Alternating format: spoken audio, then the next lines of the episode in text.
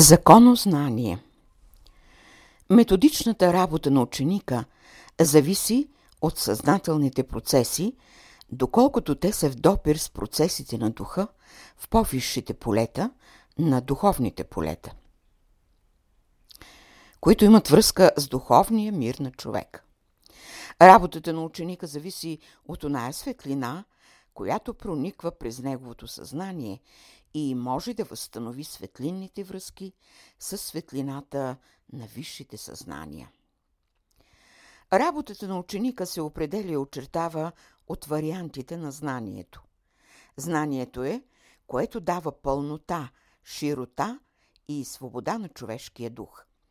От съзнателните процеси се определя правилното развитие на всички онези душевни институти, в които има едно начало, което е в покой. Но от съзнателното развитие това начало има вече първичното развитие на онази всемирна монада, която го свърза с всемирното съзнание. И това начало е, което е един формен образ, една внушителна личност, една математически правилно развита до висшите области личност. Работата на ученика е сложен процес, защото качеството на знанието е, което трябва да притежава ученика от висшите области. Какъв трябва да бъде методът на неговата работа? Ако се дадат методите на миналите школи и силно се наблегне върху ученика, за да си спомни той за методичната работа в миналото и неговия дух, да може да долови някои вибрации от тия системи, дали тези спомени ще му бъдат в полза за неговото бъдещо развитие. Да, всички онези процеси, в които са оказали едно силно влияние на духа, ще му бъдат в съдействие. Те са неговото богатство, чрез което той може да увеличи духовния си капитал, духовното си знание и сили. Но сега при това положение, дали трябва наново да се въведе ученикът във всички стадии на развитие, чрез които напомня да продължи своето развитие в все по-ясна светлина. Днес духът дава нов метод. Този метод идва да освободи напълно абсолютния човешки дух и да въведе душата в първичната градина, осветяваща се от светлината, и там тя да бере плодовете, да се ползва от безсмъртната храна. Какви са правилата на духа, които могат наистина да освобождават от клонилия се човешки дух из многото области на човека? Трябва да се дойде до висшето знание. Ние дадохме някои правила на знанието, а те бяха музиката, изкуството и поезията. Тези прояви са най-близко до човешката душа. Тя им импонира. Чрез музиката тя говори, чрез изкуството тя се проявява, чрез поезията тя живее. Има още едно важно проявление на знанието, то е законо знанието. Всички прояви в живота са строго определени от абсолютните закони, които подреждат и проявяват първичното в човека. Без тази проявена система на законознанието, никои други прояви не могат да бъдат реални. Законът е замах на абсолютното. Чрез закона се създадоха плеядите звезди и слънца. Чрез действието на закона се създадоха всички ниши и висши царства и иерархии на планетите. И всичко се узакони и божеството си почина. Законът е верният архангел на Бога, който постави всяка една проява на подобаващо развитие. Чрез закона Бог стана достояние на съзнателните процеси, които са и вън от човека, и вътре в човека. Тогава се задава въпроса какво значи съзнателни процеси? Каква машинация е съзнанието? Мирово зрение ли е или мирова памет, или мирово знание? Или тия съзнателни процеси са в индивидуално развитие, които се проявяват ограничено, частично. Или това са съзнателни процеси на онези светлинни вариации, които пръскат светлина и осветяват най-тъмните кътчета из необетността. Какво още значат съзнателните процеси? Да ги сведем до човешкия живот. Дали това е работа на ума или работа на сърцето? Дали е работа на волята, на мисълта на чувствата или работа на действията? Са ли съзнателни процеси някакъв апарат, който е създаден мнимо волята, умът и сърцето? Или този апарат е някакъв си дар, чрез който човешките същества могат да имат правото на съзнателни същества. Съзнанието е една особена система, която включва всички душевни прояви, мисълта, чувствата, ума и действията. Само това ли се включва в тези процеси в тая система? И светлината, и топлината, и въздухът, и етерът, и азотът, и кислородът, и въглеродът, и водородът. Съзнателната система е една особена мембрана, която е под прякото действие на духа. Доколкото вашия дух оказва влияние върху тази мембрана, до толкова системата на съзнанието е във висши прояви. И когато става дума за работата на ученика, на него му предстои в първото си посвещение, в първата си стъпка за свят живот и качваш се на първото стъпало, да долови особения звук и тон на тази система на съзнателните процеси. И когато ученикът се добере до тези, тази област на онова духовно спокойствие, на онова духовно просветление, той започва да прави разлика или започва да класира всички онези проявления, които идват към съзнателните процеси, като необходими сили. Една от тия сили, процеси, е паметта. Мембраната на съзнанието в своята тонация има вариациите на паметта. Тя спада към духовните системи. Паметта запаметява закона, проявява словото, оформя образа и проявява музиката. Всички велики композитори са имали всестранно развита памет. И всички композитори са изблик на духовния живот. А за, за да се схване изблика на духовния живот като реалност на духа, трябва да бъде запаметен. Едно най-важно качество на човека – това е паметта. Тя е една богата добродетел. Докато ученикът не придобие вариантите на паметта, докато не представи своите сили под командата на този капел майстор паметта, докато не внесе в душата си тия вибрации на паметта, той винаги ще бъде в едно незнание, колебание и безверие. Що значи закон Божий? Това е висшата памет на Бога. Всички композиции на битието са написани на една вечна плоча на паметта. И всички разумни същества и всички посвещаващи се ученици се ръководят от тези безсмъртни слова на божествената памет. И всеки посвещаващ се е законоизпълнител, защото разбира, знае, чувства и ясно вижда какъв е планът на върховната воля и каква е висшата цел и крайния предел на мирознанието. И тъй.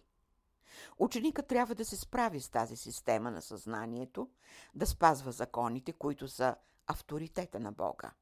И спазвайки авторитета на Бога, у него ще се издигнат авторитетните чувства, ще се проясни малката плочка на съзнанието му и всичко онова, което е написано, ще бъде разбрано и вярно проводено в проявите, като един най-навременен метод за работа на ученика, да може да проникне чрез силата на мисълта.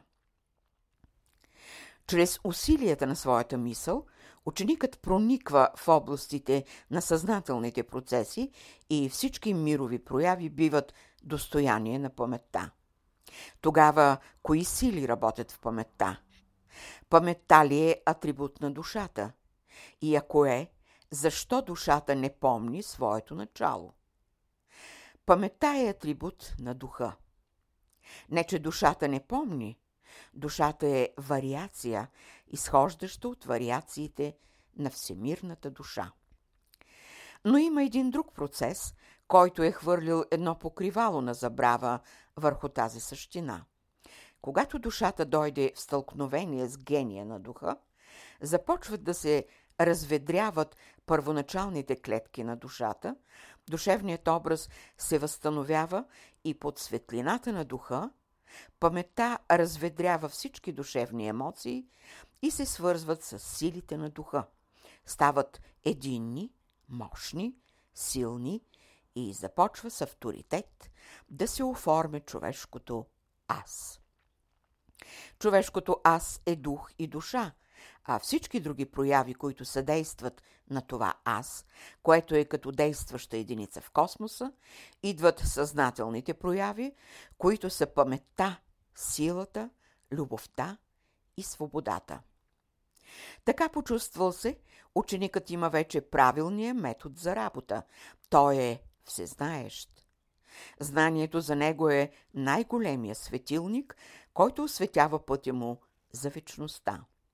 Знанието е живота за него, който със своите процеси е най-върховното благо.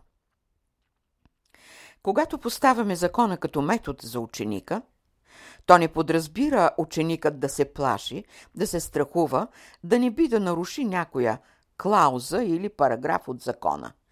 Не, за посвещаващия се ученик законът е висша математика и чрез вариациите на дадени числа ученикът издирва, проявява и глабините на всемирната мисъл. Свързваме закона с висшата математика, защото всичко математически е съпоставено в битието. Висшата математика е едно от проявленията на знанието. Чрез математическите величини ученикът се домогва до висшите замисли на провидението. Чрез величините на висшата математика ученикът разбулва устройството на цялата природа. Чрез величините на висшата математика ученикът авторитетно и достойно влиза в висшите духовни полета и там той бива свободен и вещ. Чрез дадените величини той разкрива и опознава порядките на дадено висше поле. Чрез величините на висшата математика ученикът е свободен да се издигне до причинните полета, до първопричинните полета. И там той може да схване всички първични прояви на живота. Чрез тези проявления на знанието, посвещаващият се ученик бива причислен към по-висшите школи и другите полета и светове.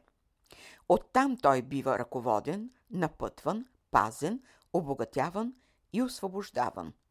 Знаещият ученик е една ценна връзка между физическото поле и висшите духовни полета. С него си служат и духовните учители, чрез неговата прояснена памет, чрез будното му съзнание и всемирната му вече мисъл.